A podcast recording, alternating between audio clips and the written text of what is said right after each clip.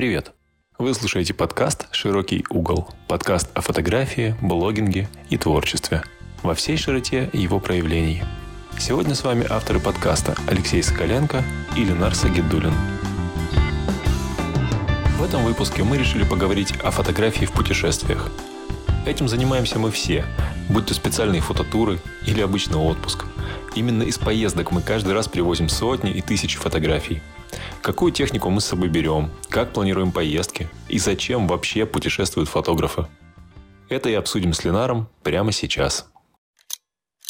Как часто ты вообще куда-то ездишь в плане путешествий? У меня так складывается, что в летнее время концентрация, конечно, она увеличивается, а в зимнее время мы такие, как сурки. Вот, особо никуда не ездим. Обычно зимой это максимум какая-нибудь Турция. Но очень хочется куда-то в теплую страну уехать. Просто это дорого.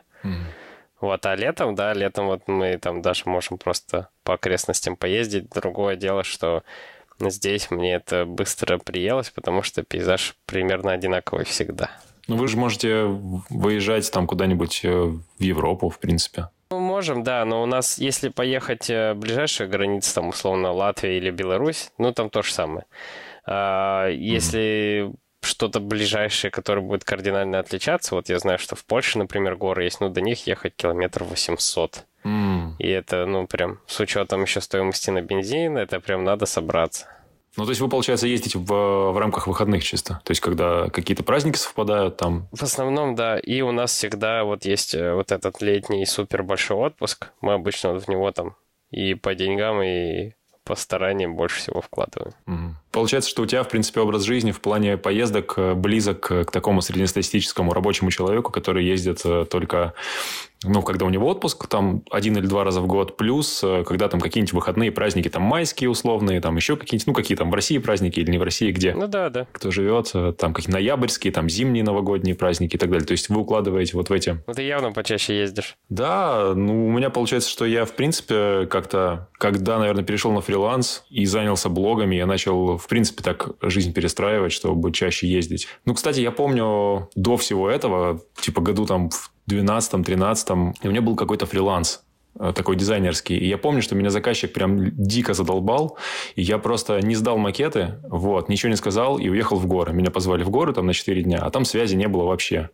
Вот, я тупо взял и уехал в горы. Посреди работы все бросил, потом вернулся, естественно, там, ну, всех подвел по срокам. Ну, и как-то вот это, наверное, первый такой момент мне запомнился, что я, как это сказать...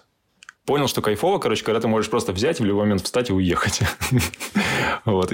И спустя, не знаю, лет 8 только так получилось в жизни, что, в принципе, я такой образ жизни реализовал для себя. Ну, это супер, да. Вот, поэтому, конечно, да, я езжу больше не исходя из отпуска, а исходя из того, что вот кайф бы через недельку поехать куда-нибудь туда. Вот, давай там собираться ехать. Тебе явно, в общем, повезло с графиком. Ну, как повезло, ты его сам себе сделал. Вот, это повезло, мы, конечно, очень условное везение подразумеваем.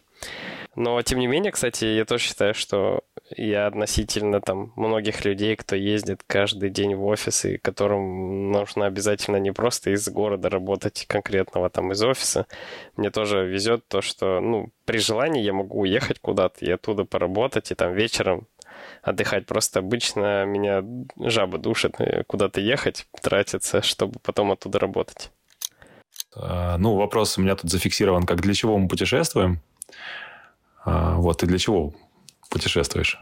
На самом деле, в первую очередь, хочется сказать, что для впечатлений, но когда ты уже много лет ездишь, и вот, например, яркая ситуация, что мы в сентябре должны были поехать в Словению на машине. И так как я сейчас пока продал камеру, у меня в голове эта поездка подвисла. Вот. А, например, супруга у меня, она, ну, как планировала поехать, так и планирует. И она не понимает, ну, неужели я без камеры не могу поехать? А я начинаю думать с той позиции уже с практической, что как это, мы же туда второй раз, скорее всего, не поедем. Как я могу поехать туда без техники? Поэтому врать о том, что я путешествую исключительно для впечатлений, я не буду. Для меня скорее просто... Это уже какая-то неотъемлемая часть любой поездки. Это сделать контент и потом не только смотреть на него как на какое-то воспоминание, а и как-то улучшить свои навыки, привести что-то новое, может, какую-то новую локацию. Я, например, никогда не думал, что Амстердам там станет моей самой любимой локацией для съемок. Вот мы съездили в Амстердам, я знал, что будет круто, но никогда не думал, что это вот будет архив, который я могу бесконечно ковырять. Это как ящик, из которого я всегда что-то достану. Мне кажется, предсказуемы такие города. А в Стокгольме ты был, например? В Стокгольме не был, но вот мы, например, были в Вене. Я вот очень рассчитывал, что в Вене будет так же, и не было так же. Вена, по моим ощущениям, очень похожа на Питер чем-то. Ну, немного, да. Только она, естественно, чище, там, прилизаннее и так далее. Но в целом... Мне кажется, что Амстердам должен быть просторнее как-то по ощущению пространства, потому что в Питере вот эти узкие коридоры улиц, с одной стороны, прикольно, что у тебя перспектива в кадре, ты когда снимаешь вдоль улицы, с другой стороны, все очень похоже. Вот. Амстердам, мне кажется, должен быть такой. И Стокгольм, он тоже более просторный все-таки. Вот. Вена мне тоже не очень понравилась на самом деле. Вена, она как город выглядит интересно, но... Мы даже были в современном районе, который не в центре, и там вот в историческом центре, и как-то, тебе вроде нравится, но ничего особенного. И то же самое у меня было в Стамбуле, например. Кроме одного района, мне Стамбул вообще в целом не понравился. Ни как там попутешествовать, что-то интересное посмотреть, ни в плане съемок. Но сейчас, конечно, я даже при путешествии всегда, при планировании всегда... исхожу из того, как будет там поснимать. Практически в первую очередь, наверное, я об этом думаю. Да, ты знаешь, у меня, такая тема, что... я довольно рано начал фотографировать, увлекаться фотографией. И вообще, когда я начал путешествовать, для меня уже как будто бы важно было именно чтобы какие-то кадры привести из поездки. То есть, если говорить про поездки без вот этого увлечения фотографией, то это совсем детство до 10 лет, когда я с родителями просто ездил на море, или меня отправляли в какой-нибудь лагерь на море тоже. А уже как только мне первую камеру подарили, все мои поездки, они были с камерой, я всегда много снимал. Прикол был в том, что я потом смотрел, что я наснимал, и для меня было важно, чтобы какие-то хорошие кадры были. И я часто как раз разочаровывался из-за того, что ты едешь, как ты привык, а красивые кадры, как мы знаем уже, так делать не получается, когда ты просто снимаешь попутно с тем, что ты куда-то едешь. То есть вы идете гулять, когда хорошая погода, когда солнце светит, днем куда-нибудь в парк, и ты фотографируешь. А фотки говно получается. И ты не понимаешь, почему получается говно, и расстраиваешься. Но, тем не менее, это была очень важная штука, поэтому, наверное, для меня путешествия с фотографией всегда были связаны, и как будто бы, прям нет смысла куда-то ехать. С другой стороны, был какой-то момент, где-то тоже в 2010-х, в этот период, стало очень много...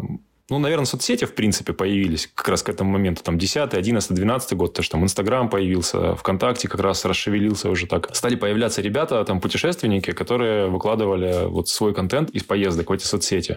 И ты с ними наблюдал, просто открыв рот. Кто-то на велосипеде поехал в кругосветку, кто-то еще что-то такое. Ютуб, опять же, ты на Ютубе стал смотреть такие видосы. Потом есть такой парень, Рома Свечников или что такое, в общем, надо будет уточнить. Он белорус вообще, и это первый чувак, про которого я увидел ВКонтакте пост, что он бросил этот колледж или университет, у него было $200, и он просто собрал рюкзак, кинул туда какой-то Nikon D90, который у него был, какой-то, не помню, был ли у него ноутбук или нет, но я помню, что он какой-то небольшой рюкзачок собрал и поехал в кругосветку прям так на шару с $200 в кармане, и 2 года просто ездил по всему миру таким образом, и рассказывал об этом очень много, потом какое-то как инди-издательство, наверное, что-то такое с ним сотрудничало, и выпустили книжку. И я эту книжку читал еще до того, как она вышла. То есть, когда она была в процессе написания. Он, получается, ехал и писал. И прямо это все ложилось таким потоком. И эта книга распространялась в виде вордовского документа, в котором можно было просто почитать его прям поток сознания. Практически без редактуры. И это было так интересно. То есть, ты прям наблюдал за жизнью. Блогеров тогда еще не было. Или, может быть, они были, но я их не знал. Но, скорее всего, это только зарождалось все. И это был чувак настоящий, который не блогер, который не ради контента это все делает, а который именно ради приключения едет, но попутно еще делает контент, по сути. И ты это все впитываешь, вдохновляешься, и тоже давало такой смысл определенный в том, чтобы тоже куда-то сорваться, куда-то поехать таким образом. Еще Опять же, был фильм «В диких условиях». Это на основе реальной истории, как парень поехал, тоже там бросил... он закончил колледж, вот, и не стал на работу устраиваться. Он то ли юрист был, то ли что-то такое. И поехал через всю Америку, тоже там на Аляску. Вот, и там, собственно говоря, наелся каких-то ягод и помер на Аляске. Жесть. Да. И остались его дневники, остались какие-то фотографии, которые он на пленку делал. Вот этот же там Magic Bus, знаменитый вот автобус заброшенный на Аляске, куда потом стали туристы ездить фотографироваться. Вот, то есть этот фильм я посмотрел, меня вдохновил очень. Потом я стал находить ребят, которые, по сути, так или иначе повторяют эту историю уже вот прям на расстоянии вытянутой руки. То есть какой-то вот парень белорус, по сути, вот он ВКонтакте, я могу ему написать. Вот. И это тоже, да, это тоже была важная штука. То есть тут уже даже дело не в фотографии, а вот в том, чтобы устроить себе приключения, почувствовать себя таким романтическим героем, блин. Также я, в принципе, поехал на Байкал, получается, автостопом, когда увидел, что девчонка ищет попутчика, прифигел немножко с этой темы, стал с ней общаться, потому что, ну, просто интересный персонаж. Вот как она собралась там с неизвестным попутчиком из интернета и куда-то ехать, меня так как бы это заинтересовало, и в итоге я с ней поехал туда. И тоже это, наверное, было больше ради приключения, чем ради фоток. То есть, конечно, я брал с собой камеру, конечно, я брал с собой штатив, мне кажется, даже... Мы там, вот, получается, в походном режиме жили 2 недели, то есть ходили с рюкзаками по 20 километров в день, и я тащил на себе уже тогда вот эти все там... прибамбасы, объективы, штатив, камеру. Причем я помню, что я камеру взял тогда у друга. У него был D90 Nikon, а у меня был D7000. И я такой, ну, давай, ты мне камеру дашь, она у тебя подешевле. Типа, мне проще будет, если я ее похерю там где-то, вот, мне проще будет тебе купить D90, чем себе D7000. Ну, типа, а я D7000 купил тогда в магазине новую, это вот только-только купил. Мне было жалко, короче, ее с собой везти. Но сам факт, что как бы это было вот и приключение, и это важно было, важной частью, но и в то же время фотография тоже имела место в этой всей истории. И там я помню, что мы вот ходили, я снимал все. Вот у меня есть сейчас, если посмотреть архив вот с этими снимками, то там, в принципе, можно восстановить каждый там метр, каждый шаг буквально, потому что я просто, у меня камера на шее висела, и я там снимал буквально через каждый там метр какой-нибудь куст, какой-нибудь там лес, вот, и так далее. У тебя сохранились кадры с тех времен? Ну, 2014 год, конечно. У меня сохранились фотографии с 2006 года. Но это мы к этому вернемся в конце, когда будем про хранение данных разговаривать. У меня архив, да, есть. Прям вот цифровая эпоха у меня вся прям в архиве лежит. Вот как у меня первая мыльница появилась, все, что было снято. Это очень много фотографий должно быть. Да. До хрена. Последние годы у тебя были какие-то поездки, когда ты вообще не брал камеру? Нет, ты что? Вообще не было таких? Знаешь, была один раз история, да, в Турции как раз, когда мы жили. У нас же там, деревня, и Ликийская тропа проходит прям вот, не знаю, там, в 5 километрах от дома. Да каких 5? В 200 метрах от дома, на самом деле, у нас проходила Ликийская тропа. И мы такие пошли мусор выносить. Ничего с собой не взяли, вообще ничего, ни телефонов. То есть, даже банально, чтобы там навигацию какую-то осуществлять на телефоне, мы ничего не брали. Мусор вынесли мусор, а бак там буквально в 10 метрах от дома. Думаю, давай уже вышли, пройдемся хоть немножко. Пошли по дороге, там, вдоль дороги километр прошли, 2 километра прошли. Потом раз, отвороточка как раз на Ликийскую тропу. Такие, давай пройдемся, посмотрим, что там. Так, просто посмотреть. Вот. В общем, в итоге мы прошли в этот день километров 10 по этой Ликийской тропе, просто потому что мы шли дальше, потом какие-то собаки к нам прицепились, мы с ними шли, они нас как-то вели, нам показывали тропу. Вот, и в итоге мы вышли вообще, то есть даже не вернулись назад по той же тропе, по которой шли, а вышли, там сделали круговой маршрут, вышли к своему дому, при этом не имея на руках ни телефонов, ничего, то есть даже мы не могли ориентироваться по карте. То есть мы шли условно, вот море, вот там горы, значит, надо идти куда-то туда. И тропа, в принципе, одна. Прикольно. По идее, не заблудимся. Вот. И да, и мы не сделали ни одного кадра, естественно, просто потому что было не на что, даже телефонов не было. Угу. А не было такого, что жалко было, что не взял ничего? С одной стороны, да, с другой стороны, это было прикольно. То есть, что-то вот там был какой-то свой прикол. Закат красивый был, разумеется. У меня просто было пару поездок в Турцию, вот как раз последняя, по-моему, когда я не брал ничего, и я за собой замечаю, что я вот только из самолета выхожу, а я уже в целом грущу с того, что я не взял ничего, и я начинаю замечать в себе такую...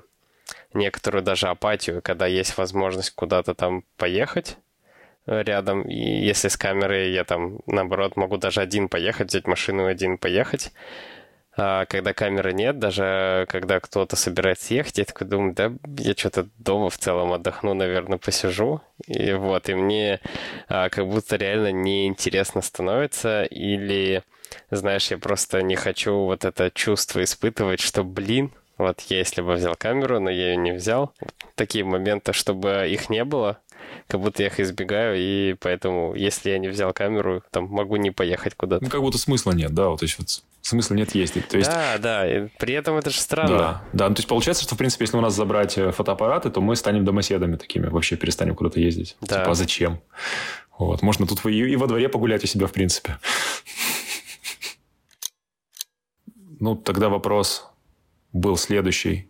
Для чего снимаем в поездках? Я здесь имел в виду, что...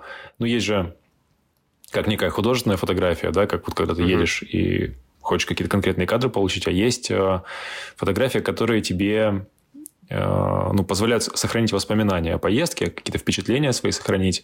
И ну, насколько вот у тебя... Что из этого у тебя есть? Насколько оно там пересекается, может быть, или нет? У меня на самом деле нет такого, что я со снимков, которые сделаны на камеру, что-то вспоминаю. У меня почему-то это больше относится к истории кадров, сделанных на смартфон.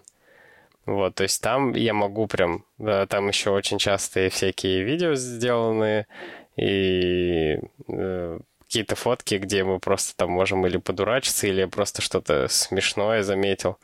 Вот, и поэтому это обычная история, связанная с фотографией на телефон. На камеру я обычно снимаю для того, чтобы вот когда я потом работаю, а мне нужно там показать в соцсетях, что я живой, и мой блог живой, и в целом посмотрите, что я еще жив. Вот. Я в эти моменты использую вот эти кадры, которые я там снимал в течение этих поездок. И там, как многие, потом залезаю в старые поездки в архивы. Вот. Поэтому снимаю на камеру в основном я для того, чтобы был контент. Ну, то есть ты стараешься художественные фотографии все-таки делать? Путешествия. Ну да, да, я в этом плане свое хобби, свой творческий какой-то потенциал тот или иной пытаюсь реализовать. Но видишь, в первую очередь. У тебя хорошо, что у тебя жанр такой, ты если снимаешь стрит, то в принципе это же такой полурепортажный, да даже не полу, это по сути репортажный жанр, да. Понятно, что ты можешь найти какую-то там точку, наверное, хотя ты меня поправишь, я стрит не снимаю, не совсем знаю, как это, но как мне представляется, что ты ищешь какую-то интересную точку, там ракурс на какое-нибудь здание или там ну, какая-то геометрия, там какая-нибудь мост, там что-нибудь такое. Садишься там и ждешь, когда какой-нибудь там интересный человек там пройдет там или с собакой, или что-нибудь быть с зонтом, там, когда очень сложится нужная тебе картинка, или машина проедет, там ты размажешь след фар или еще что-то. В общем, ты заранее находишь ракурс, а потом ждешь события. Вот, и фиксируешь его. То есть, это уже не совсем, это полупостановка получается. Вот. Но в целом же и часто ты просто идешь по улице и ловишь какие-то моменты. То есть, для меня стрит, вот в моей практике стрит, он именно такой. Ты просто гуляешь, замечаешь сюжет, быстро достаешь фотоаппарат и быстро делаешь кадр. Там раз там велосипедист проезжает, ты уже прикидываешь так глазом, где он проедет, видишь композицию, раз поднял, снял. Вот, не успел, ну все, нет кадра. Ну, я на самом деле сейчас очень хочу от этого стрита откреститься, потому что я понял, что я как будто бы ничего больше не умею снимать, и меня это и подстегивает, и я нашел в этом такую точку роста, то, что мне интересно уйти от этого. И местами даже раздражает, потому что из-за этого я как будто делаю ошибки в других жанрах. Вот, и мне кажется, в свое время я в стрит пришел, потому что это вот как раз просто. Когда то, что ты можешь отдыхать и гулять, и при этом не привязываться сильно к условиям, потому что стрит-фотография — это не про то, чтобы там не было пересветов, или и не про то, что там какой-то плоский кадр, это про там объект съемки, про локацию. И я как-то писал уже пост на эту тему. Вообще стрит-фотография, именно с моего какого-то опыта, это всегда два пути развития. Либо ты нашел локацию, которая тебе нравится, вот как ты сказал, и ты просто ждешь объект, либо так называемый режим шпиона, когда ты уже нашел объект, и дальше ты прям вплотную идешь с ним, сколько понадобится, пока он тебе не попадет в какую-то локацию, которая ты считаешь соответствующей. Ну, бывает еще третий, но для меня это прям сложно. Это когда ты разговариваешь с людьми. Но в последние 2 года я прям находил контакты, подходил, изъяснялся, там даже если английский не понимают, что вот давайте сфотографирую. И даже, кстати, самое классное в этом — получать отказы. Когда ты получаешь отказы, тебе потом становится все равно. Ты понимаешь, что тебя не будут бить палками, не будут ругаться, кричать. Вот. Ну, откажешь, и ты такой, ну и ладно. У меня даже было такое, что я нашел крутого дедушку, который в баре тусил, в баре на улице в Каше. И, как мне потом сказала женщина, ему там 100 с чем-то лет. Вот. И он такой прям прикольный, интересный был. Но он отказался. И вот женщина рядом сидела. Ну, как женщина, тоже уже такого пожилого возраста была, лет 80. И она сказала: да ты не переживай, у него каждый день настроение разное. Давай ты меня пофоткаешь. Вот. И такой прикольный эффект от отказа. Да. Вот. И пошел ее поснимал. Интересно. Было такое. Ну, то есть, стрит в плане прям вот совсем репортажки ты не практикуешь. То есть, ты все время ищешь сначала объект, а потом уже думаешь, как с ним выстроить сюжет. Не, ну, понятно, если я условно стою на светофоре и просто что-то увидел, иногда у меня просто срабатывает уже механически, я даже не думаю, я сделаю, а потом там дома разберусь. И очень часто бывало, что такие кадры там, они больше всего и выстреливали, чем те, которые ты там планируешь, ищешь. Но я вот, для меня как будто стрит в целом умирает очень сильно. И мне гораздо сейчас интереснее пытаться что-то снять в природе, но я прям страдаю от того, что мне сложно с прежним ритмом и с подготовкой к поездкам перестроиться на это, потому что вот мы ездили в последнюю поездку, посетили 4 страны за чуть меньше, чем 2 недели. И мы в целом поняли, что мы от такого отдыха уже устали, во-первых, потому что у тебя там 2-3 дня перелет, 2-3 дня перелет. И, во-вторых, я вот понял после поездок в Грузии и когда мы на Кипре брали машину, что для меня идеальная поездка — это приехать на какую-то локацию, взять автомобиль и вдоль и поперек ее объездить, чем ходить пешком по городу. На самом деле про стрит, про такой... про съемку человека, вот когда ты знакомишься, для меня это вообще суперсложная история. То есть я... Ну, как я выяснил, что я не интроверт, но тоже там со своими комплексами, и мне там сложно подойти к человеку, познакомиться. Но я очень кайфовал с этой темы, когда был в Каппадокии, потому что, ну, я бегаю с большим фотоаппаратом, естественно, туристы какие-то случайные, одинокие, да, подходят ко мне с просьбой их сфотографировать. Стандартная тема, видят, что ты фотограф, такие: о, ты фотограф, сфоткай меня, и дают тебе свой телефон. Вот. Либо один чувак меня даже просил, это была первая вообще такая встреча вот в Каппадокии на видовой точке, я спрашиваю, ну, типа, на твой телефон? Он там какой-то марокканец или что-то такое. А он мне говорит: не-не, на твою камеру, типа, поснимай. Я такой: ну, нифига ты наглый тип. Вот, ну, ладно. Вот, пофоткал его, поруководил там, как ему стать, куда повернуться. И тогда, во-первых, у меня... Ну, немножко преодолел какой-то барьер коммуникации, в принципе, на английском языке, потому что для меня это было сложно даже в магазине там что-то сказать, типа вот это страшно, что ты что-то не так скажешь, а тут у тебя вот живая ситуация, которая требует мгновенного принятия решения, тебе некогда там стесняться, и ты даже не думаешь об этом. Типа он тебе как-то на своем английском говорит, ты ему как-то на своем отвечаешь уже как можешь. И это, в принципе, было прикольно. Я такой: о, класс. И потом были ситуации, что ко мне еще подходили люди, просили сфоткать на телефон, и я говорю: а я могу еще там на камеру вас снять. Вот. И потом пришлю вам фотки, типа, куда-нибудь. Вот. И чувак такой: да давай. И тоже я поснимал там ребят. Ну, так, я чисто для них делал фотографии. То есть, не для себя, как вот ты, какой-то сюжет, и тебе какой-то фактурный персонаж понравился, а просто это ребята, которые попросили их сфоткать. Я такой: да давайте я вам на камеру сделаю. Вот. Уже обработал, прислал фотки. Ну, понятно, да. Да, и один раз у меня было такое, что я сам увидел все-таки парочку, которая прикольно сидела, тоже на видовой точке, был закат. Вот. Такие они, ну, турки, мусульмане, то есть она в... Я не знаю, как это называется, но, в общем, в таком в платке, если по-русски говорить, да? Вот. Они так мило сидели там на обрыве вдвоем. И я просто поймал взгляд, ну, потому что я был на приличном расстоянии от них, я снимал на телевик на 200 миллиметров. Вот. Я просто поймал взгляд, жестом показал: можно вас сфоткать. Снял их, потом уже подошел к ним, показал фотки, там, взял контакты и так далее. Тоже Ну, прикольно. Прикольно, на самом деле. Штука. Жалко, что я, в принципе, по жизни стесняюсь как бы так контактировать, потому что я помню еще, ну, там, не знаю, 10 лет назад, я там часто бывает такое, что я еще когда портреты снимал, еду в маршрутке просто в Ростове у себя и вижу какую-нибудь парочку классную или какую-то девушку симпатичную, или даже парня. Ну, в принципе, человек фактурный, который мне вот прям кажется, что он классный, классно было бы что-то поснимать с ним. Вот. Ну, естественно, я никогда в жизни к людям не подходил, не знакомился. Просто слюни пускал на них, если можно так выразиться. Вот. И все, выходил на своей остановке молча. У меня, конечно, благодаря стриту была большая тяга к поездкам именно в города. И сейчас у меня противоположное желание, особенно как мы переехали сюда, и здесь я вообще не вижу никаких гор, там холмов-то особо не вижу, вот, и у меня дикое желание вот куда-то съездить на природу. И мне кажется, тебе тоже цели твоих путешествий, места новые, диктует именно жанр съемки, да, скорее всего. Ну, смотри, во-первых, я хотел тебя возразить, что у тебя есть болото наверняка в твоей местности. Да, но я как-то в этом особо не вижу.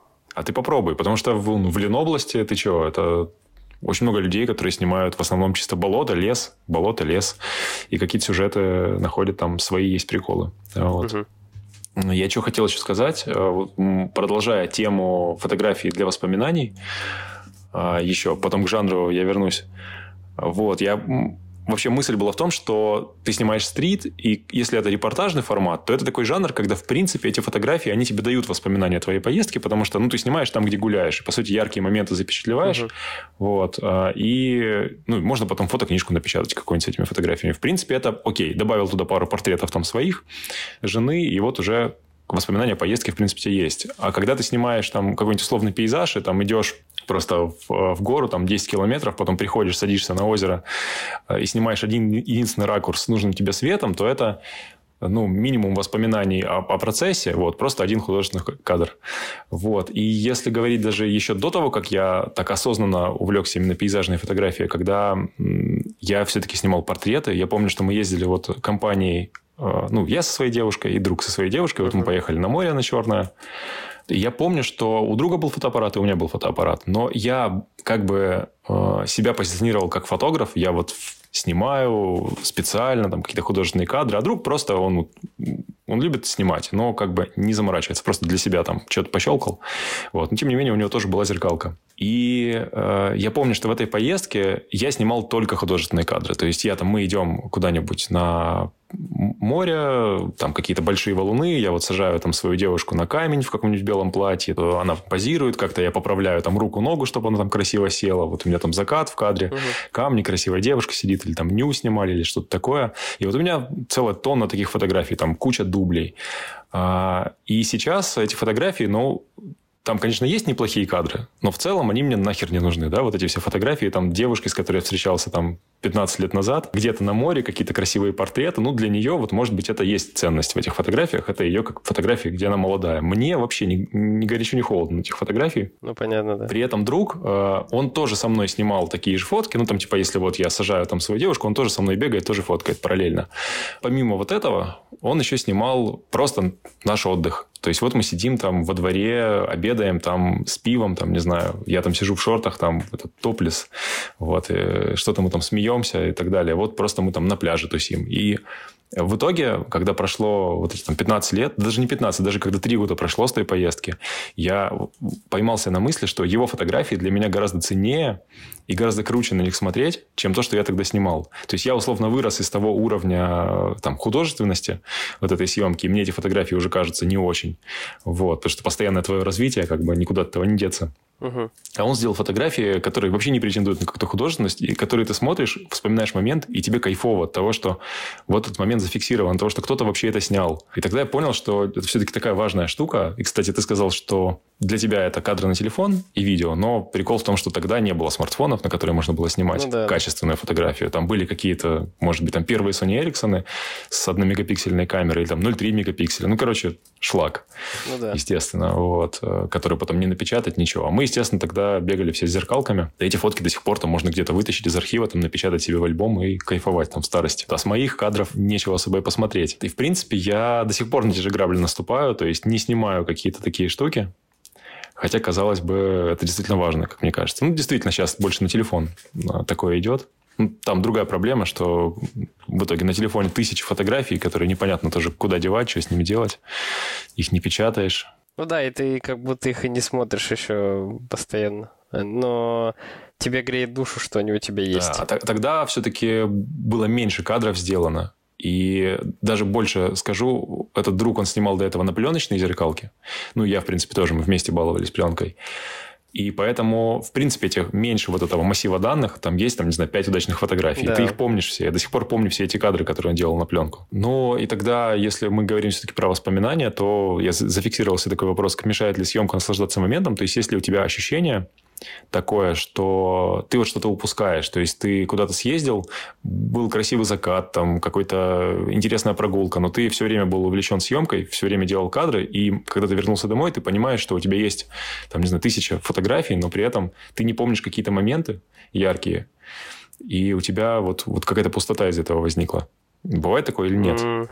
У меня такого прям не бывает, но у меня я другие два негативных фактора ощущаю. Первый — это мне становится грустно иногда за людей, которые не снимают, но вынуждены в этот момент со мной находиться в поездке, потому что мне бывает иногда безразлично на то, что там стало прохладно или темно, или еще что-то. Конечно. То есть, да, мне становится... Я слишком увлечен процессом, и в какой-то момент я просто поворачиваюсь, там, условно, например, там, вижу брата своего, там, или супругу, которая уже, ну, она постаралась себя уже как-то развлечь в этом процессе, поучаствовать, а потом, ну, уже она просто устала, а у меня еще 2 батарейки у дрона есть, вот. И да-да-да. Мы оба это понимаем, вот, и мне бывает грустно вот в такие моменты. А второе — это то, что я из-за этого любое свое путешествие, оно у меня становится, ну, довольно шаблонным. То есть, если раньше я еще там пытался условно сходить в какой-нибудь музей, ну и сейчас там, если очень интересно, мы можем пойти, но меня в целом это уже слабо интересует. Мне надо вот больше разведать именно как локацию, и не погружаться как-то глубоко. Поэтому мне иногда кажется, что я очень поверхностно путешествую. Вот, а вот эти два минуса я больше вижу. А у тебя как? Есть такое. Но, кстати, ты сказал про то, что да, люди, которые вынуждены терпеть вот эти лишения. Это постоянно, конечно, история, особенно когда ты снимаешь закат. Вот, и человек, в принципе, ему красиво на закат посмотреть. Первые 10 минут. А да, потом солнце зашло, и у тебя еще, в принципе, куча сюжетов есть. А человек уже как бы, ему там, он голодный, холодно еще. И, как правило, ну, я обычно там бегаю с камерой, и мне никогда не бывает холодно в такой ситуации. То есть, независимо от погоды на улице. А Юля всегда практически мерзнет, потому что она стоит и ждет. И, естественно, она начинает мерзнуть в какой-то момент. И там, когда тебе холодно, ты голодный, начинаешь злиться. И, в общем, у меня... Это перетекается, ну, пошли уже, ну, сколько можно уже снимать, вот это все, знаешь. И каждый раз, да, эта история, потом надо, конечно, с фотографами ездить. А про упущенные впечатления, наверное, нет такой фигни, но потому что тоже я и еду за кадрами, и это как бы у тебя основная цель. У меня такое бывало, когда я снимал концерты. Вот, то есть я тоже, когда, ну, активно снимал прямо вот в тот период, там, 10-12 год, меня часто приглашали на концерты, ребята, и, естественно, как там знакомая группа играет, естественно, все ждут, что ты придешь с камерой, ну и мне самому интересно, приди поснимать. И я на все концерты ходил с фотоаппаратом, и все концерты я снимал. Естественно, я весь концерт бегаю, ловлю кадры. Я после этого прихожу домой, понимаю, что я не помню, чего они там играли, сколько было песен. Как-то быстро все это закончилось. Вот, и все. И так были все концерты, которые я был с камерой. То есть, вроде как и кайф тебе в этой всей тусовке участвовать, но в то же время ты как-то погружаешься в себя. А по поводу момента в путешествии, помнишь же, был в фильме «Невероятная жизнь Уолтера Митти», был этот момент ключевой в конце, когда он находит фотографа, тот сидит в горах, у него там стоит телевик какой-то бешеный, там 1000 миллиметров, вдалеке вот проходит этот леопард или барс, и он раз и не нажимает кнопку, не фотографирует, и Барс уходит. И вот он говорит эту философскую типа мысль, что иногда лучше типа просто насладиться моментом. Вот. Да. И, конечно же, все фотографы плевались с этого момента, что ну, никто так не делает никогда, потому что ты туда перся, там сидел специально, чтобы сделать этот кадр. Да. И вдруг ты такой, да нет, пожалуй, просто посмотрю. Ничего страшного, да. Да, это, конечно, фигня. Ты, кстати, сказал сейчас про 1000 миллиметров. Какую технику ты обычно с собой берешь? Я в определенном, наверное, понимании фотогик, несмотря на то, что да, как бы я все время топлюсь, что техника не важна, но по факту я таскаю в любую поездку с собой всю технику, которая у меня есть. То есть, если я оставляю дома какой-то один объектив, я думаю, блин, а вот вдруг вот макрообъектив я не взял, и обязательно будет момент, когда я где-нибудь в лесу вижу какой-нибудь там грибочек, какой-нибудь мох, и я подумаю, вот, блин, не взял макрообъектив, а такой был бы кадр. Поэтому я таскаю с собой вообще все. Ну, получается, зеркалка моя, вот это full frame, потом 6 стекол. То есть, у меня фиксы 35, 50, 85, потом 70, 200 телевик, потом 16, 35 ширик, и вот макрообъектив 105 мм, который мне подарил итальянец в поездке. Тоже отдельная история. Ну, я его беру с собой в поездку, но если иду там в поход, я его обычно из рюкзака выкладываю. Он такой тяжеленький, там, не знаю, грамм 300, наверное, весит. И, опять же, я же недавно взял вот эту вторую камеру. Я целенаправленно хотел именно вторую камеру. То есть, у нее одна задача была съемка видео для Ютуба, а вторая задача – это вот быть второй камерой в поездках, потому что часто бывает такое, что я, когда снимаю там, ну, условно, классический пейзаж, я выставляю на штатив камеру и жду каких-то условий. Света, что там облака как-то проплывут нужным образом, или это длинная выдержка, или еще что-то такое. Ну, то есть, когда у тебя камера задействована на то, чтобы сделать один кадр, она стоит, и ты не можешь больше ничего с ней делать. Ты не можешь ее снять со штатива, что-то поснимать, пока ждешь. И у меня прям руки чесались всегда в этот момент что-то еще поснимать, потому что ты там головой вертишь, пока у тебя камера на штативе стоит, какие-то сюжеты ловишь. Поскольку у меня такой подход все-таки репортажный, я не очень люблю вот эти там одна вылазка ради одного кадра. Мне нужно обязательно еще поснимать что-то вокруг. И вот был такой момент. Действительно, в поездке мы пошли вот на это озеро. То есть, сегодня сделал пост в Инстаграме как раз. Я оставил свою камеру на штативе. И прям долго пришлось ждать света, потому что озеро в таком углублении находится. Поэтому свет довольно рано оттуда уходит. То есть, там на переднем плане камни, они были подсвечены солнцем. И вот от момента, когда солнце оттуда уже ушло до заката, там еще, там, не знаю, часа полтора-два. То есть, очень долго ждать. А горы красиво подсветятся, естественно, уже на закате. Я поставил, значит, камеру на штатив, и было свободных 1,5 часа. А тут еще мужики там с палаткой стали сбоку и говорят, ребята, вы не можете там куда-нибудь отойти там на минутку, мы там хотим искупаться. Я просто буду голый, купаться в озере, чтобы там мы друг друга не смущали, можете там, нам дать минутку. Я такой, да без проблем. И я оставил камеру на штативе, то есть, мы спокойно, больше никого не было, кроме этих мужиков, вот, и мы с Юлей. И мы пошли там, чуть-чуть отошли в сторонку, там какие-то фотографии поделали вот на второй фотик. И я прям поймал вот этот кайф, что наконец-то я могу сделать какие-то дополнительные фотки. Вот. Это вторая камера Nikon ZFC с китовым объективом. Я понял, что, в принципе, в какие-то вылазки можно было бы только ее одну брать, и было бы тоже нормально. Вот. Даже не тащить все эти объективы и все такое. Может быть, телевичок какой-нибудь к ней докупить. Она там гораздо легче, компактнее. А еще дрон. И, кстати, в очередной раз я в этой поездке поймал себя на ощущении, что мне надо одновременно снимать и на камеру, и на вторую камеру, и на смартфон, потому что мне нужно контент на него снять для рекламы. Вот. И на дрон нужно полетать, потому что есть что поснимать с дрона. И для сторис. Для сторис это уже ладно. Это уже, я говорю, просто жену прошу, чтобы она какие-то кадры со мной делала в процессе, чтобы у меня они были. Я тоже так делал. Вот, чтобы я мог что-то выложить, уже хоть что-то. Я для сторис уже не заморачиваюсь отдельно, ничего не снимаю. Вот. И был какой-то один момент, когда мы поднялись на плато, пошла низкая облачность, одновременно был закат, очень красиво просвечиваются низкие облака вот этим светом. И это такое кратковременное явление, естественно, потому что облака идут, все меняется, естественно. Вот то там прояснилось, то опять облака набежали. И тебе нужно ловить эти моменты. И я тогда реально почувствовался каким-то осьминогом, потому что я попытался, этот момент поймать прям на все устройства, которые у меня были. Я снял на свою одну камеру, потом на другую камеру, потом видео на эту камеру. Сначала горизонтальное видео, потому что Юля просила для Ютуба что-то монтировать себе. Я снимаю сначала горизонтальное видео, потом переворачиваю, снимаю вертикально для сторис на эту же камеру. Потом беру, снимаю фотографии на этот смартфон, этот Tecno Camon, который я взял на рекламу. Потом начинаю снимать видео, понимаю, что на iPhone у меня лучше видео получится. Беру на iPhone, снимаю видео на iPhone, потом понимаю, что, блин, тут же с дрона можно полетать. И я, в общем, реально за не знаю, за 40 минут я поснимал на все девайсы вообще, которые у меня были. И просто охерел немножко с этого всего. То есть, на самом деле, это не кайф вообще.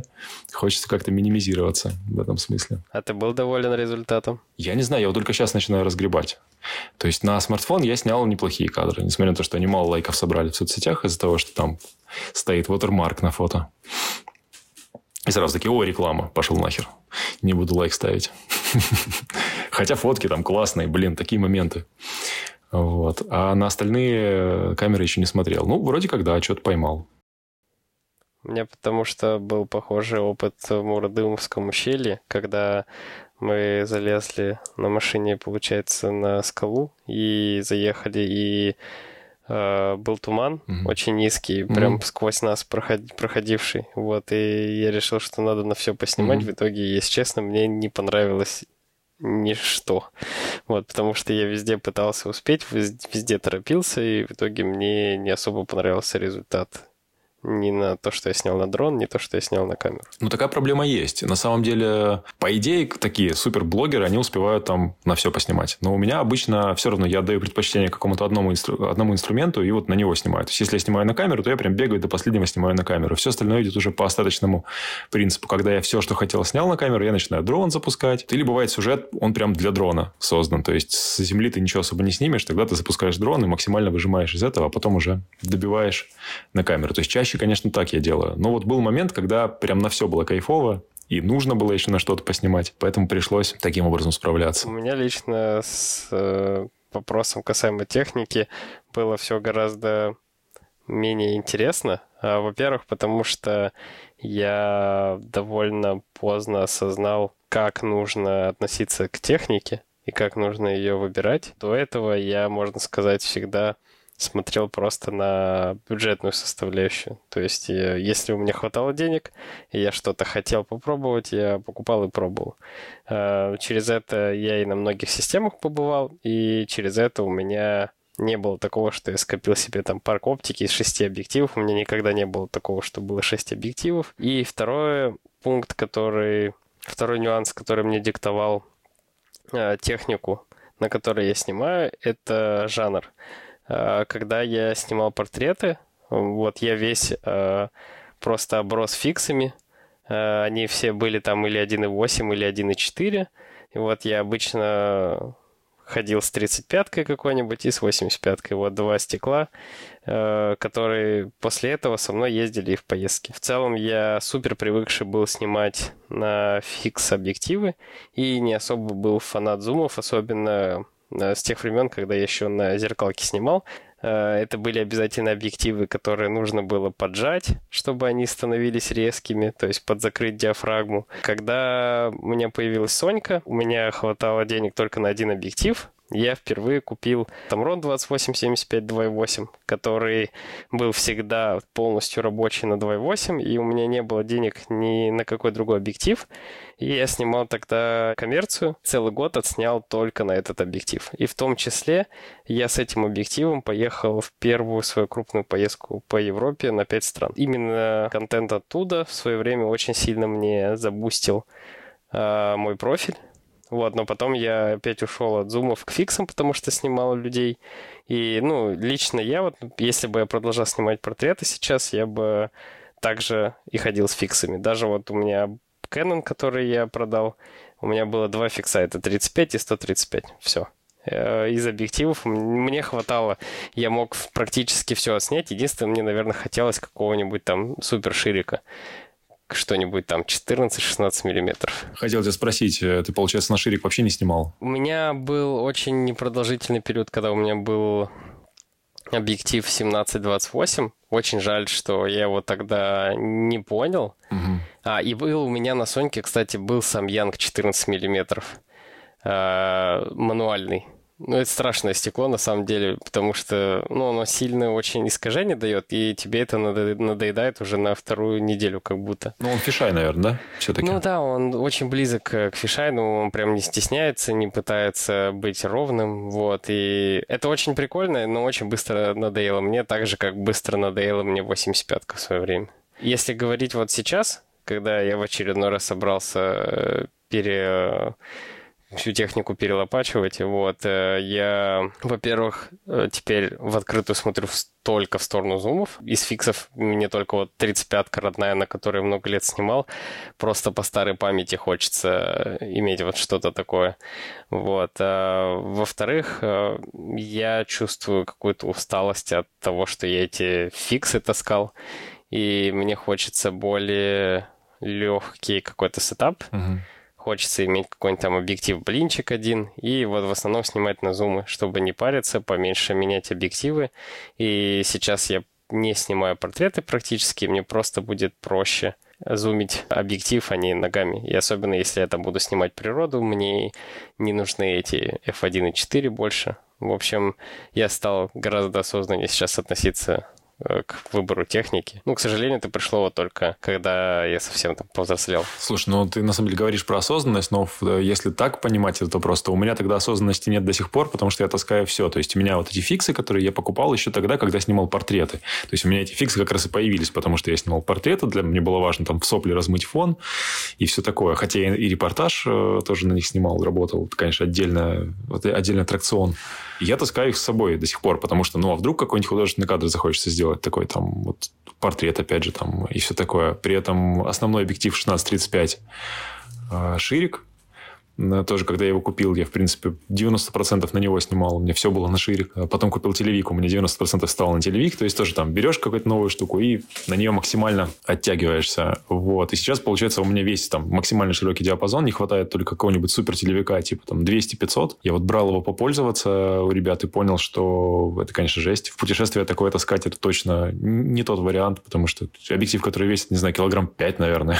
То есть, это целенаправленно. Ты вот с ним едешь куда-нибудь на точку, садишься там и сидишь там 3 часа птичек ждешь, там снимаешь. Или вот эти, то, что ребята снимают в Питере, прострелы, тоже на такие объективы. Опять же, когда ты приехал там на машине или там на метро, не знаю, стал со штативом на точку и стоишь. Не таскаешь это на своем горбу. Так еще, в принципе, можно чем-то таким пользоваться. Поэтому я передумал себе покупать такой объектив. Но, да, до сих пор, получается, таскаю все. Не могу от этого избавиться. Ну, я справедливости ради...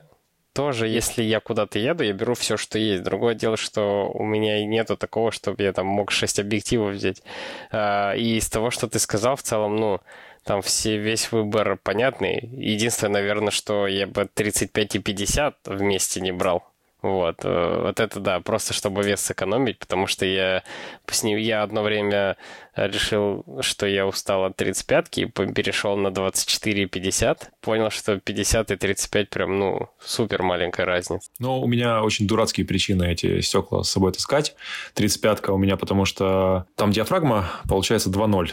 Я ее использую для ночного пейзажа. Mm-hmm. Да, то есть, был бы у меня там 20 миллиметров, 1.4, например, я бы, конечно, 35-ку не таскал. Но это у меня с такой, ну, максимальной светосилой, максимально широкий объектив. Потому что на 50 миллиметров ты ночное небо не поснимаешь. У тебя там ничего не поместится в него просто. А на 35-ку уже там Млечный путь уже можно снять. Ну да. Поэтому я использую его для ночной фотографии, во-первых. Во-вторых, у этого объектива очень маленький диаметр, там, по-моему, 52 миллиметра. И на него очень дешево можно было купить НДшник. А я НДшником завелся не так давно. Ну, не знаю, может быть, года 3 назад купил. И меня жаба задушила отдавать там 10 тысяч за НДшник на ширик, который у меня 77 миллиметров, кажется, да, вот этот диаметр. И я взял сам маленький НДшник за 2000 рублей, взял его с собой в поездку. И с тех пор вот у меня получается, что 35-ка – это объектив для НДшника, когда нужно там водичку подразмазать, какой-то водопадик снять, или там длинную выдержку днем сделать, или вот ночная фотография. Вот у меня такой специальный объектив. Когда я эти сюжеты не предполагаю снимать, я его не беру. Но опять же, он там весит, не знаю, грамм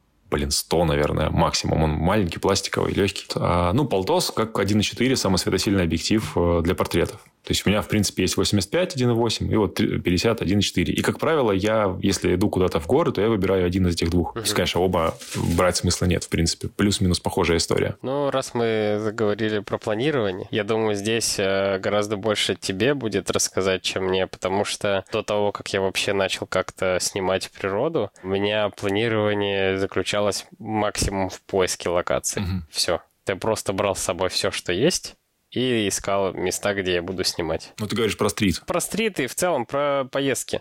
То есть даже вот если брать там Каппадокию, ну, это ж там не назовешь стритом, то, что мы там шаро снимали, там, шары и горы, но я не выбирал время, я не выбирал направление шара, ну, я просто снимал то, что есть. И в целом я даже... Там те кадры природы, которые у меня сейчас есть, я там никогда не зажимал там диафрагму до F16, там, как многие там пейзажисты делают. Я никогда не было такого, что я... Ну вот я нашел кадр и буду теперь ждать свет. Ну я могу там 10 минут посидеть, но в целом надо дальше двигаться, надо поснимать. Вот. И никогда такого дикого планирования и опыта в этом у меня не было. Ну, видишь, наверное, ты в Каппадокию, в принципе, поехал больше как турист, чем как фотограф. Нет, я туда поснимать поехал. Если бы я ничего не смог там заснять, у меня вот был выбор в один момент полететь на шаре и оттуда поснимать. Потому что это был последний день наш там. Или поснимать с дрона, как летают шары. Вот, и было только два варианта. И я решил полетать сверху. Так, а ты же летал на шаре в итоге? Да, я в итоге на шаре летал и снимал оттуда. Ну вот, я и говорю как турист. То есть, ты приехал в Каппадокию полетать на шаре. Вот. Я просто даже не планировал. Не, ну, нам просто не повезло. Ага. Просто мы там были 3 дня, и 2 дня шары не летали. Ну, это нормальная ситуация, да. Ну, просто, видишь, я приехал в Каппадокию на 2 недели. Целенаправленно... У тебя шансов больше было, да? Целенаправленно каждый день выезжая на рассвете, чтобы посмотреть. Ну, то есть, если шары летают, то мы оставались на точках, и мы приехали сначала шары поснимать на одну точку, потом на другую точку, потом на третью. В один день я снимал там чисто портреты на фоне шаров, в другой день я снимал чисто шары. То есть, вот. Ну, там, конечно, прикольно, что это всегда на рассвете происходит, в принципе, у тебя... Нет варианта. Ты либо снимаешь шары на рассвете, либо ты не снимаешь шары вообще. Вот, поэтому тут за тебя все организовывается. Не нужно там специально планировать какое-то время. То есть, мы целенаправленно ехали, чтобы вот снять конкретные кадры с разных точек. Все такое. И все равно мало, мне кажется, можно было еще что-то поснимать, потому что, конечно... Ну, получается, мы каждый раз в тех локациях, в которых мы снимали именно полеты шаров, мы каждый раз оказывались первый раз. То есть, мы ни разу не приехали 2 раза в одну точку с пониманием того, что там будет, чтобы как-то подготовиться. И получались, конечно, факапы из-за этого, что то там огромная толпа людей, и невозможно как-то через нее пробиться, чтобы что-то снять, то просто мы пришли в не очень удачную точку, и к тому моменту, как мы туда приехали, шары уже улетели там в другую сторону, на другую локацию. Вот пока мы поняли весь этот маршрут шаров, как они, откуда они взлетают, куда они в итоге прилетают, то есть, по-хорошему, там можно за один раз отснять все локации. Просто начать со стартовой, потом быстро на машине перемещаться, ну, потом на среднюю точку, вот, которая в Гюреме, потом поехать на вот эту вот аллею любви наверх, где они садятся в основном все. В принципе, можно за один день все это поймать. Про организацию тоже, на самом деле, ну, раньше я ездил вообще как турист, и у меня фотография, хоть она и была очень важна, я расстраивался, что нет хороших кадров, но при этом она всегда была побочным чем-то. Вот мы ездили, например, в Финляндию на велосипедах, и я помню, что, ну, с палатками, что я организовал именно приключения себе прежде всего. И, конечно же, я рассчитывал какие-то кадры классные сделать, но не знаю вообще, на что я надеялся, потому что я планировал поездку, исходя из того, где мы можем там поставить палатки заночевать. Я не смотрел, какие там красивые места рядом. Я смотрел, что вот там есть вроде какая-то стоянка, вот там есть рядом речка, там еще что-то. Ну, то есть, как классический турист. Или какие-то кемпинги. И вся поездка планировалась таким образом. В итоге мы просто ехали, я просто по пути что-то снимал, там, красивый дом там сфоткал. И единственные какие-то более-менее интересные фотографии из той поездки у меня это как раз стрит, который просто случайно пойман на стрит. Сейчас помню кадр. Красивый частный сектор в Стокгольме на окраине города. Там такие дома скандинавские, черные. Вот. Улица, деревья классные. Там вот такой даже днем сделан кадр, но за счет того, что там очень тенистый участок. Прикольно, фактурная фотография. И вот там 2 мальчика шли, по-моему, с мечом, кажется, вдвоем переходили дорогу, что-то там смеялись. Вот я их сфоткал. У меня такой классный, в принципе, стрит получился. И ни одного пейзажа, хотя я тогда, естественно, тоже хотел природу поснимать. Я думал, Финляндия, вот Швеция, это же там скандинавские страны. Я себе прессовал в голове какие-то пейзажи красивые. В итоге у меня ни одной пейзажной фотографии нет, просто ни одной. И не было ни одной даже ситуации, где я бы мог эти пейзажи поснимать. Но это либо какой-то обычный лес был, либо какое-то место на речке. То есть, вообще ничего особенного. Я там в России гораздо лучше кадры делал в поездках.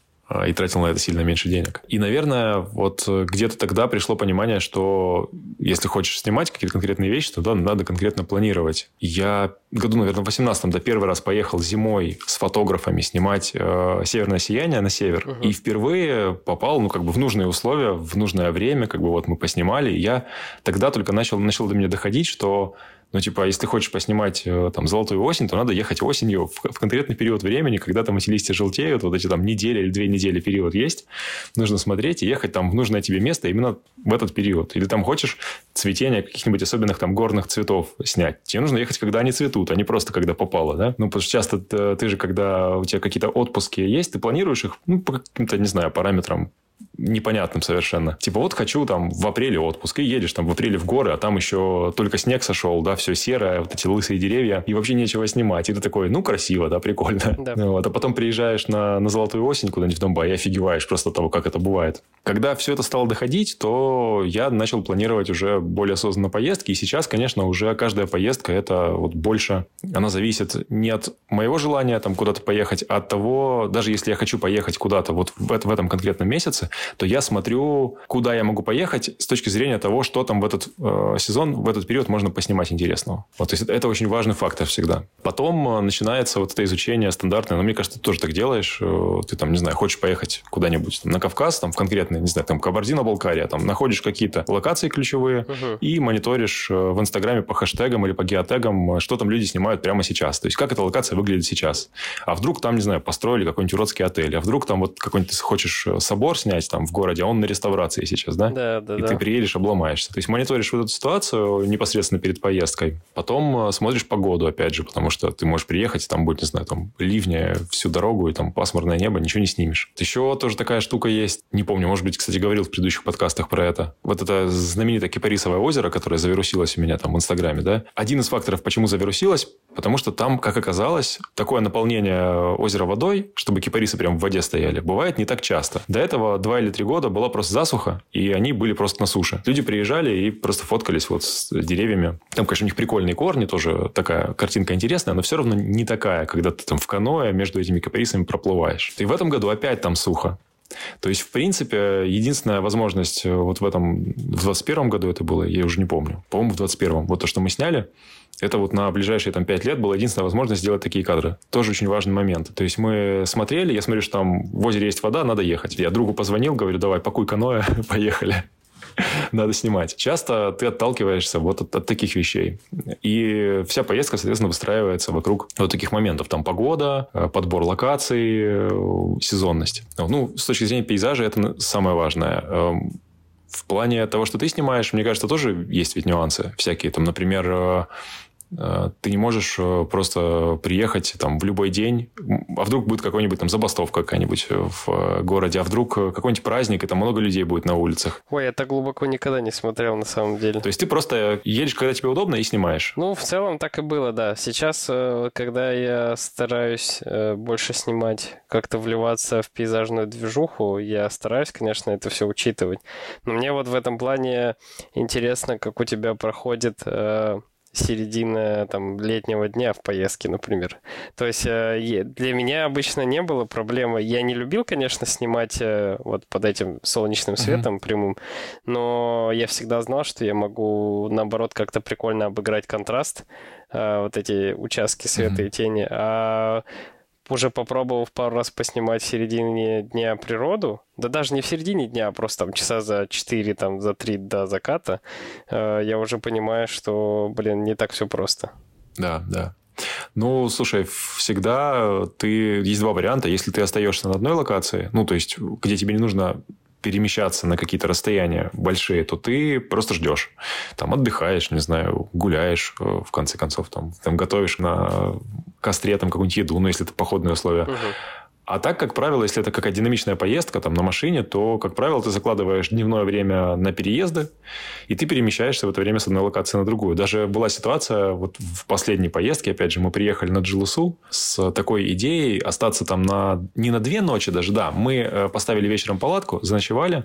Я хотел поснимать ночное небо, нифига, все затянуло, ночью мы просто спали. Встали на рассвет, поснимали на рассвете. И я хотел эту дорогу по пути обратно поснимать на закате. То есть, я хотел выехать сделать перед закатом, сделать фотографии красивые с дорогой, с видом на Эльбрус, и уже переместиться вечером где-то заночевать в другом месте. В итоге мы там встали на рассвете, сходили, поснимали водопады, погуляли, пришли к палатке, позавтракали. Было там, не знаю, 9 утра. Солнце жарило уже так, что невозможно было ни в палатке находиться, ни просто на улице. Мы кое-как натянули там тент, залезли под этот тент, сидим, жарко. Ну, то есть, я понимаю, что нам делать нечего. Гулять по такой погоде невозможно, потому что солнце тебя просто уничтожит. Угу. Вот. И сидеть там 10-12 часов просто под палящим солнцем для того, чтобы сделать 2 кадра на закате. Я такой, да ну его нахер, мы просто сели в машину и уехали. Ну, понятно. Вот. И опять-таки весь день просто перемещались, чтобы приехать на какую-то интересную локацию на закат поснимать. Так и сделали. Там приехали на другое озеро, там поснимали на закате. То есть, всегда ты планируешь маршрут так, что у тебя там рассвет, закат, там может быть ночь еще, съемочное время. Днем ты либо отдыхаешь, либо перемещаешься. А на рассвете ты, получается, регулярно, да? На рассвет ездишь в поездках? Прям, ну, там, каждый день. Это зависит от локации очень сильно. То есть, если локация позволяет тебе на рассвете что-то снять, потому что в горах, например, очень часто бывает такое, что вокруг тебя горы, ты находишься в низине, угу. И из-за этого солнце появляется на локации, там, не знаю, уже через 2 часа после рассвета, через 3 часа. И как будто вообще нет смысла чего-то на рассвете там ловить. Угу. Поэтому не всегда. В прошлом году ездили в Хибины на Золотую осень. Сколько? Мы там неделю были с ребятами, и я вставал... По-моему, я 1 раз только не встал на рассвет за всю неделю. То есть, все дни я вставал. 2 раза со мной были остальные ребята. Вот все остальные рассветы я сам встречал и снимал. Так устать, конечно, сильно можно, если вставать каждый день. Сильно устаешь. Обратно мы ехали 1500 километров в Питер. Было тяжело, конечно, вести машину, когда ты хронически не выспался. У меня там зубы разболелись в итоге. Тоже, скорее всего, из-за того, что накопился стресс. Да, да. И все болячки обострились. В этом смысле, конечно, на здоровье это влияет не очень хорошо. Но как бы тут... такая штука. Ты едешь в поездку в какое-то далекое место, ты тратишь там деньги, и ты понимаешь, что каждый день тебе стоит каких-то денег. То есть, дома ты бесплатно живешь, условно бесплатно, понятно, что ты кушаешь там и так далее, но в целом у тебя нет дополнительных расходов. А тут ты специально едешь, тратишь деньги на бензин или на билеты, и ты понимаешь, что каждый твой день обходится слишком дорого, чтобы пропускать какие-то моменты. Хотел еще, что сказать? Шла речь о том, что, возможно, ты как фотограф что-то упускаешь из виду, какие-то впечатления, не впитываешь в себя, да, из-за того, что увлечен съемкой. А мне кажется, что вот ровно наоборот. Фотограф улавливает гораздо больше моментов, чем обычный турист, потому что ты там замечаешь какие-то нюансы, какие-то там цветочки под ногами растут, какие-то еще штуки. То есть, ты все это очень внимательно исследуешь. Плюс ты, скорее всего, видишь это все в самые красивые периоды, потому что там рассвет, закат, какие-то съемочные условия, которые, как правило, человек пропускает, а ты в это время наблюдаешь природу. И ты как бы наоборот получаешь самые яркие, самые красивые моменты, когда там все спят, ты встаешь, видишь то, что все не видят. Поэтому, наоборот, мне кажется, фотограф больше получает впечатления от любой поездки, чем обычный турист. Плюс потом еще он, разбирая фотографии, 2 раз эти впечатления переваривает. Единственное, я иногда замечаю, по крайней мере, за собой, это перефокусирование. Это когда есть какой-то доминирующий объект, какая-то гора или те же воздушные шары, и ты как фотограф слишком сконцентрирован на этом, и на остальное ты не отвлекаешься, а бывает, что там под ногами происходит что-то не менее интересное. Да, зависит все-таки от подхода, потому что действительно есть пейзажисты, которые идут за конкретным кадром, и ты идешь неделю куда-то в поход, потом ставишь штатив, делаешь свой кадр на закате и уходишь обратно, и тебе плевать, что было до и что было после. А мне все-таки нет, я как репортажник постоянно что-то ищу, снимаю. Только если съемочные условия плохие, например, яркое солнце полуденное, тогда да, я камеру даже не достаю и, может быть, не замечаю каких-то моментов, потому что мне все равно, что там. Но в целом, все наоборот обычно. Давай тогда поговорим про хранение материала, про отбор и эти все штуки. Про архивы. У меня, на самом деле, тоже особого подхода нет. Исхожу из того, что у меня раньше был внешний жесткий диск, теперь есть SSD-шник. Я ими пользуюсь, просто храню там все до момента, пока он заполняется, и потом я начинаю просто папками удалять какие-то старые поездки, которые я уже считаю, что я стал лучше снимать, или в которые я совсем перестал залезать как архивы. И мне сейчас, например, жалко, что не сохранились практически фотографии, как ты говоришь, с 14 года, например, обидно именно в плане памяти. С другой стороны, я знаю, что я никуда бы их не постил. Я разве что просто условным детям и внукам показал бы, вот смотри, я вот был. Ну, и то там 1-2 кадра, там какие-нибудь JPEG я найти смогу при желании. И у меня нет такого, что я кадры долго не трогаю, как вот многие ребята, кто часто ездят, бывает, годами к фоткам не притрагиваются. У меня обычно принцип наоборот, что если я в ближайшие там пару недель не взялся за эти фотографии, они у меня на очень долгое время тогда лягут, и поэтому я стараюсь после поездки день или два ближайшие выделить на то, чтобы просто хотя бы отсортировать их и там что-то добавить в Lightroom. Интересно.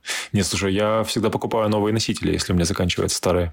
То есть я не могу позволить себе что-то удалить. Ну, нет, что-то удаляется, конечно, но, как правило, это совсем какие-то бесполезные вещи, которых, слава богу, довольно много было. Вот какие-то тупые съемки, вот эти там псевдохудожественные, когда миллион дублей. То есть даже пускай там есть красивый кадр, где там эта девушка сидит на камне на закате на море, но мне одного достаточно, а там их, не знаю, 500. Вот. И эти 500 удаляю тогда. Uh-huh. Но это совсем старые года идут, там какие-нибудь 2008, 2009. Вот. То есть лет 10 прошло, и вот тогда я начинаю залезать в те архивы и что-то удалять.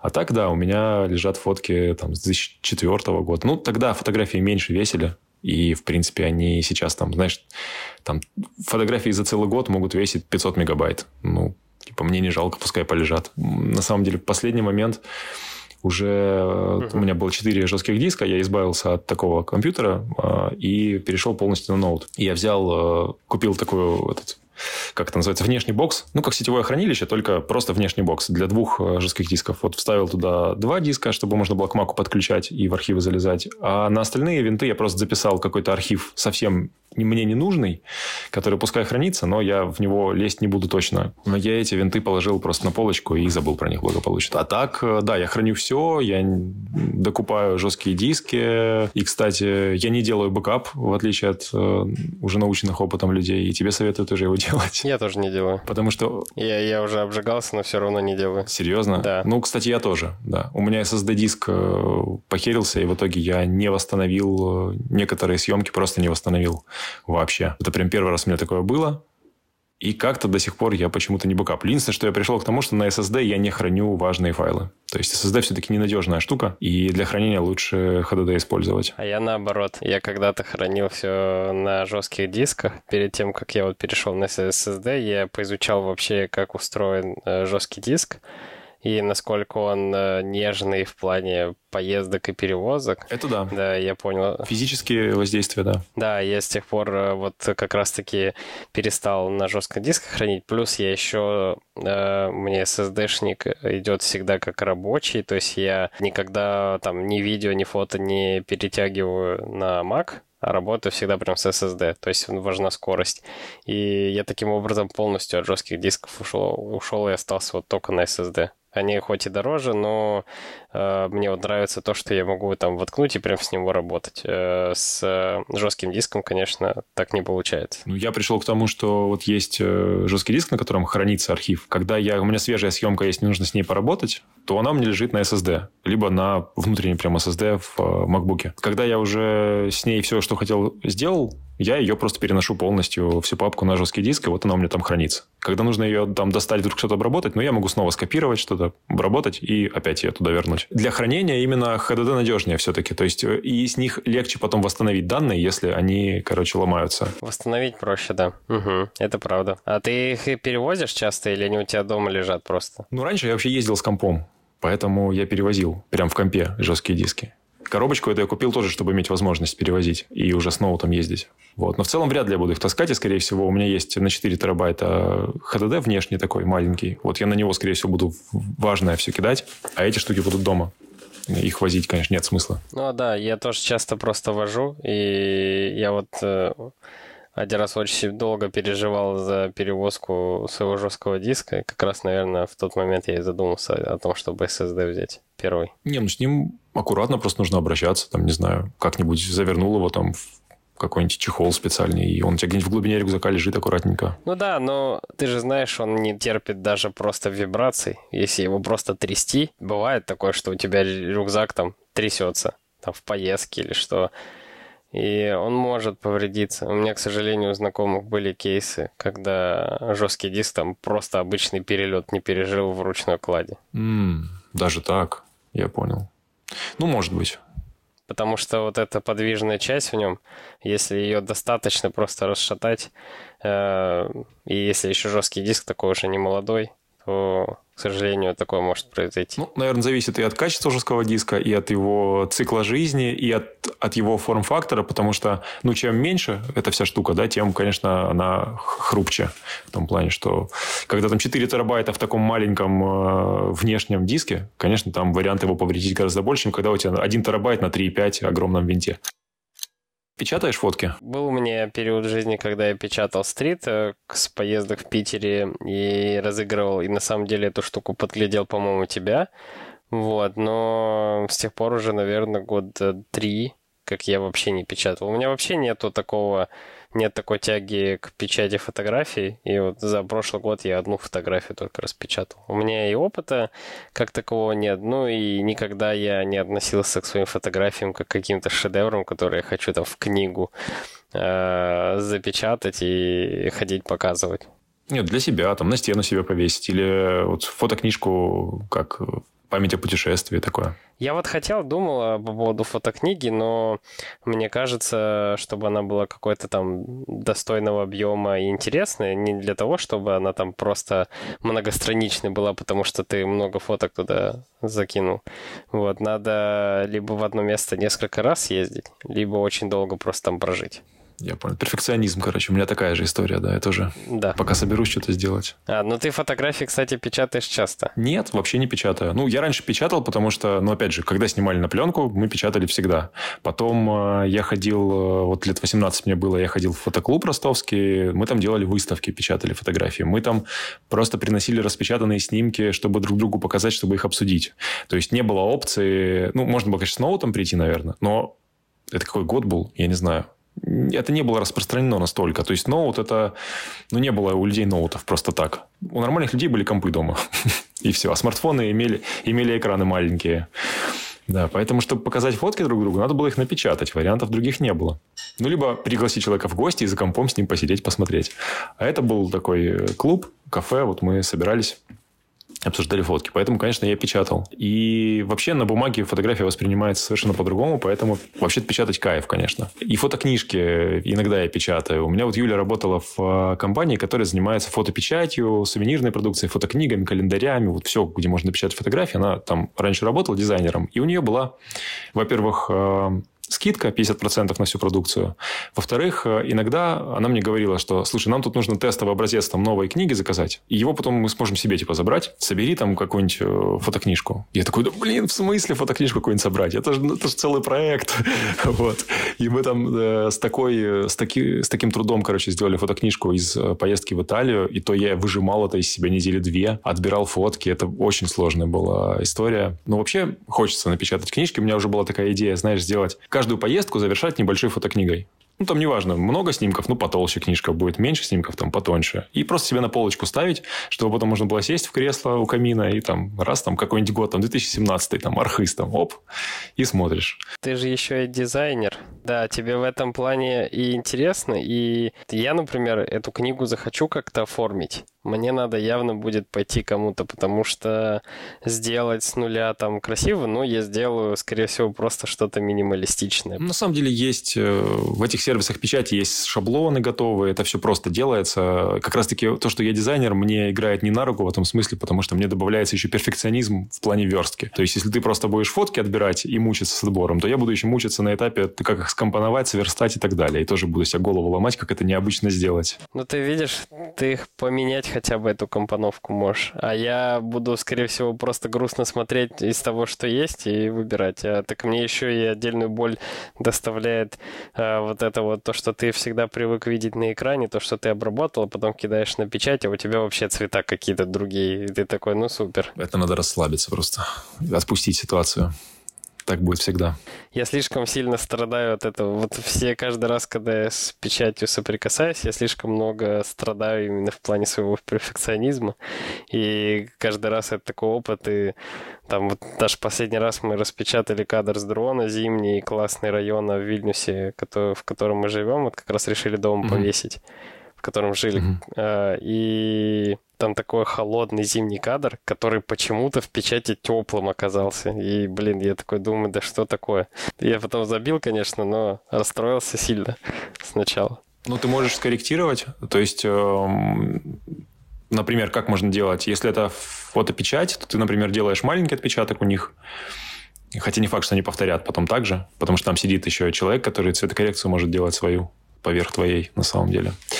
Но сам факт, что ты можешь напечатать сэмпл, вот, и потом прийти домой, посмотреть на этот сэмпл, посмотреть на кадр у себя на компьютере и скорректировать цвета. Ну, в общем, учесть вот эти искажения. Вот, прийти еще раз распечатать сэмпл. И если он тебя устроит, дать им этот сэмпл и сказать: ребят, вот я сейчас хочу большую фотку напечатать, мне надо, чтобы вот цвет такой был на ней. Они тебе это сделают. То есть, там не будет идеального попадания, но будет достаточно близко, тебя это устроит. То есть, здесь это решается только так. Да, видишь, у меня есть, конечно, опыт в плане работы с печатью, поэтому я понимаю, во-первых, как добиться предсказуемого результата, более-менее. Во-вторых, у меня есть в голове понимание, что будет погрешность в любом случае. Я к этому спокойно отношусь. Вот. Но в целом, то есть я примерно знаю, какие коррекции нужно внести относительно моего экрана, чтобы на печати получилось более-менее то, что я хочу. Это вот у меня уже как бы есть некое понимание. Это хорошо, что ты еще принял это. Но это тоже отдельная тема. Тоже можно, кстати, подкаст будет запилить какой-нибудь. Но это, да, надо будет подумать. Ладно, давай тогда заканчивать. Буду тебя отпускать. И еще надо придумать, как заканчивать подкаст. У нас каждый раз такая, ну да, какая-то финальная фраза должна быть. А, кстати, да, как надо сейчас подумать, может, что сказать еще? Что сказать? Надо сказать, чтобы ребята, которые слушают подкаст, обязательно оставляли свое мнение в комментариях. И если они слушают на Apple подкаст, а я знаю по статистике, что есть слушатели на Apple подкаст, чтобы они там оставляли оценку, и желательно 5 звезд. Вот. И желательно еще написать что-нибудь там, потому что все слушают и молчат. А вдруг есть какие-то интересные предложения. Да, на самом деле, хочется сказать, вне зависимости от того, на какой площадке вы сейчас это слушаете, оставить фидбэк о том, насколько это было интересно, или, может быть, о чем вы хотели бы услышать. Идею для следующего подкаста, в общем, предложите. Опасно, опасно. Да, самое главное, чтобы даже ВКонтакте люди не комментируют подкаст, хотя там могли бы быть какие-нибудь интересные комментарии, как обычно. Давай, рад был с тобой пообщаться. Да, взаимно. Ага, ну все, тогда пока. Хорошего дня. Все, тебе тоже. Пока. Спасибо.